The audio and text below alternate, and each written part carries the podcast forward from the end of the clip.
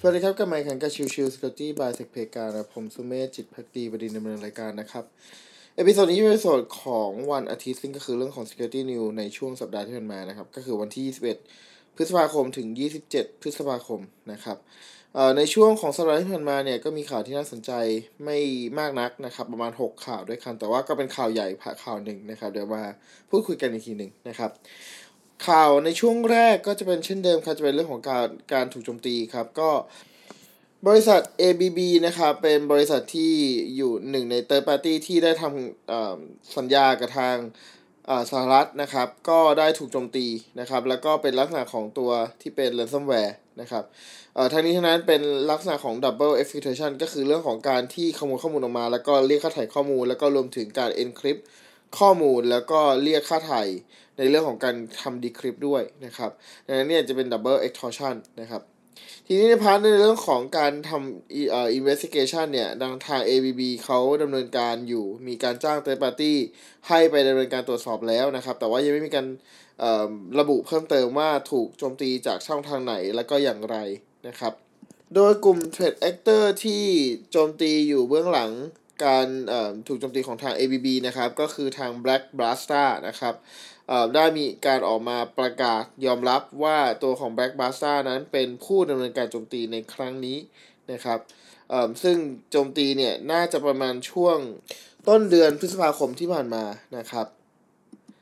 ข้อที่2ครับก็จะเป็นเรื่องของตัว WordPress นะครับเริ่มมีการถูกโจมตีอีกครั้งหนึ่งอย่างแพร่หลายมากๆนะครับ โดยที่เป็นเว็บไซต์ที่มีการติดตั้งปลั๊กอินที่ชื่อว่า Beautiful Cookie Consent Banner นะครับ อันนี้เนี่ยจากการตรวจสอบมีการติดตั้งไปในตัวของเว็บไซต์อยู่ที่ประมาณ 40,000 เว็บไซต์ด้วยกันนะครับ เออซึ่งช่องโหว่จะเป็นลักษณะของ cross site scripting attack นะครับ แล้วก็เป็นลักษณะของ unauthenticated attack ด้วยนะครับ ทั้งนี้นั้นเองเนี่ย เริ่มเห็นการถูกโจมตีจากตัวของ client ในเว็บไซต์ต่างๆ จากช่องโหว่ดังกล่าวนะครับ ตัวของทางฝั่งของผู้พัฒนาตัว beautiful con เอ่อ cookie consent เนี่ย ได้มีการออกแพทมาแก้ไขแล้ว ซึ่งจริงๆแล้วเนี่ย เรื่องของช่องโหว่ตรงส่วนนี้เนี่ย มีการปล่อยแพทอัปเดตมาตั้งแต่ช่วงประมาณ เดือนกุมภาพันธ์แล้วนะครับ แต่ว่าออย่างที่เราทราบกันดีครับการใช้หลาย ๆ ครั้งของตัวผู้ผู้ใช้งานเว็บไซต์นะครับ หรือผู้ที่เป็นแอดมินเนี่ย มักจะอาจจะลืมอัปเดต หรือว่าไม่ค่อยได้มอนิเตอร์เรื่องของการอัปเดตทำให้ก็จะเป็นไปได้ที่ไม่ได้รับไม่ได้ทำการอัปเดตตัวของ plugin แล้วก็ถูกโจมตีได้นั่นเองนะครับ ข่าวในช่วงที่2นะครับจะเป็นเรื่องของ patch นะครับ ก็ข่าวในช่วงแรกก็จะเป็นตัวของ Barracuda นะครับ มีการปล่อย patch ในตัวของ Email Security Gateway ซึ่งเป็นลักษณะของการ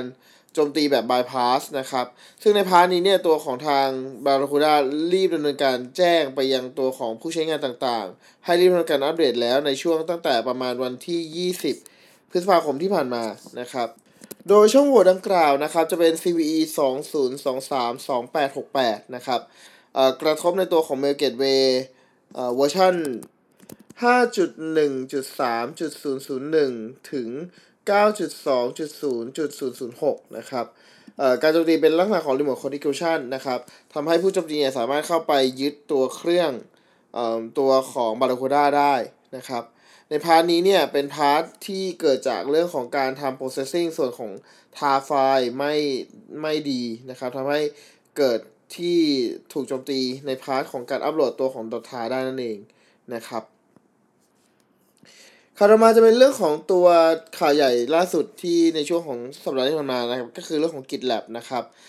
ตัวของ GitLab เนี่ยได้มีการปล่อยครับ patch อัปเดตนะครับ CVE 20232825 นะครับ ซึ่งกระทบในตัวของ GitLab เวอร์ชัน16.0.0 เท่านั้นนะครับ โดยตัวของ GitLab เวอร์ชัน16.0.1 เนี่ย จะเป็นตัว patch แก้ไข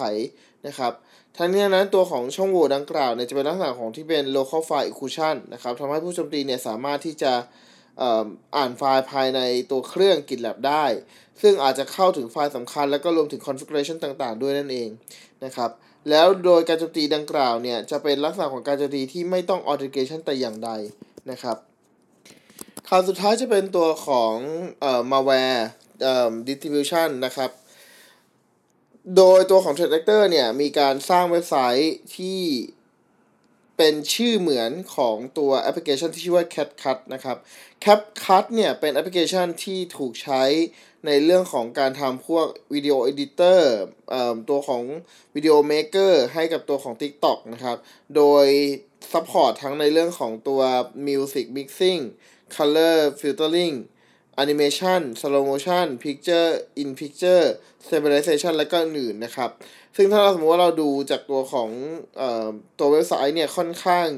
จะเนียนเลยทีเดียวนะครับ ในตัวของ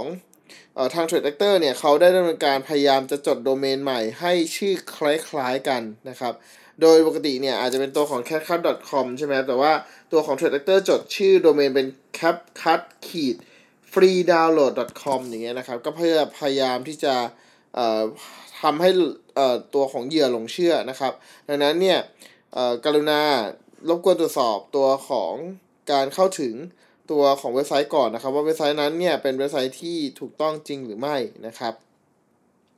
ทั้งนี้ทั้งนั้นเองนะครับ เมื่อ Trade Actor ออกขออภัยเมื่อ User ทำการดาวน์โหลดตัวของวิดีโอ